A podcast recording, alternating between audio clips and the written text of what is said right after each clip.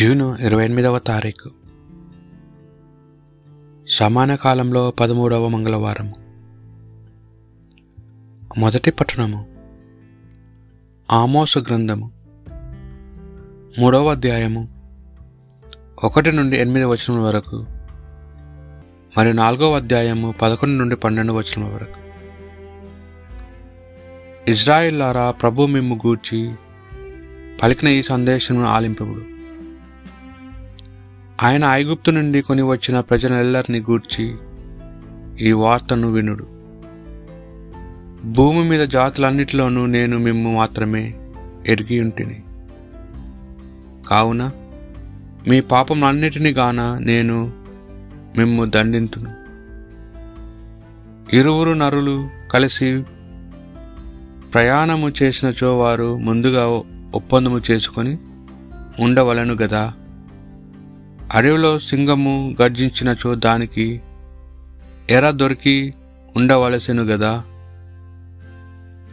గుహలో సింగపు కొదమ బొబ్బరనించినచో దానికి జంతువు చిక్కి ఉండవలను గదా.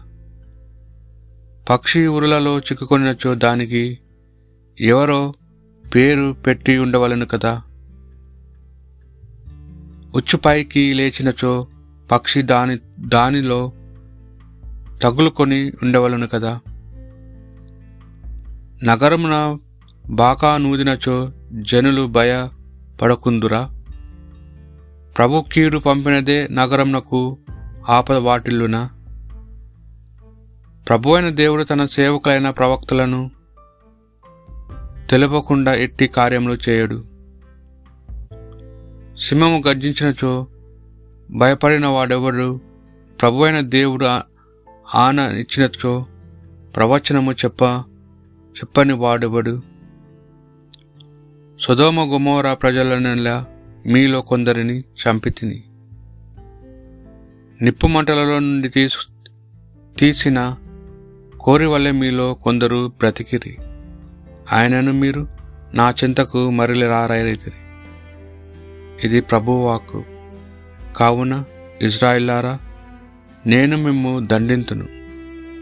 నేను ఇటు చేయుచుండగాను మీరు దేవుని కొలుచుటకై సిద్ధపడుడు ఇది ప్రభు వాక్ భక్తి కీర్తన.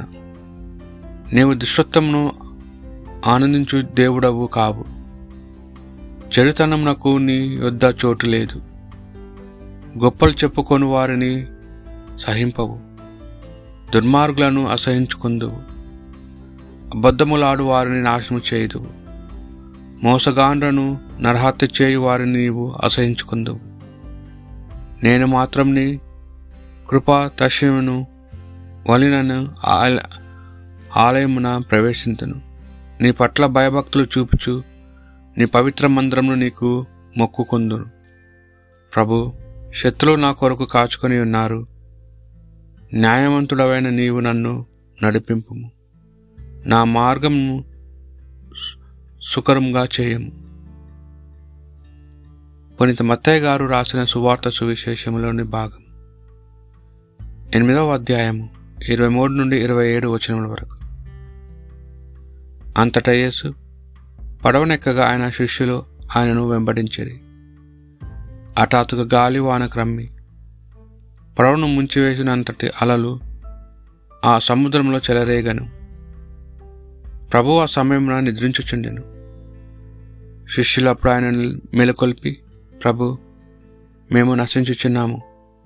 రక్షింపుము అని ప్రార్థింపగా యేసు వారితో ఓ అల్ప విశ్వాసులారా మీరు భయపడదలేలా అని పలికి లేచి గాలిని సముద్రమును గద్దించాను. వెంటనే ప్రశాంతత చేకూర్చాను. గాలి సముద్రము సైతము ఈయన ఆజ్ఞకు లోబడినవి. ఈయన ఎంతటి మహానుభావుడు అని వారు ఆశ్చర్యపడి చెప్పుకొనిరి. ఇది ప్రభు సువిశేషము.